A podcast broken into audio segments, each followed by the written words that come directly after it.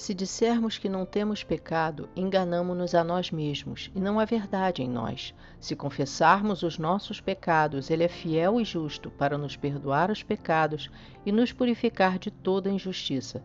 Se dissermos que não pecamos, fazemo-lo mentiroso e a Sua palavra não está em nós.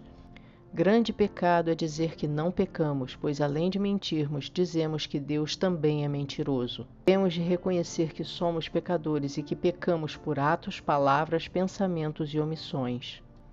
Pecamos por fazer o que não devíamos e por não fazer o que devíamos. Para que a verdade de Deus esteja em nós, precisamos reconhecer que somos pecadores e declarar a nossa culpa a Deus, pois Ele é fiel e justo. Deus tem prazer em perdoar e o fará todas as vezes que nos confessarmos com o coração contrito e mudarmos. Isso se chama arrependimento.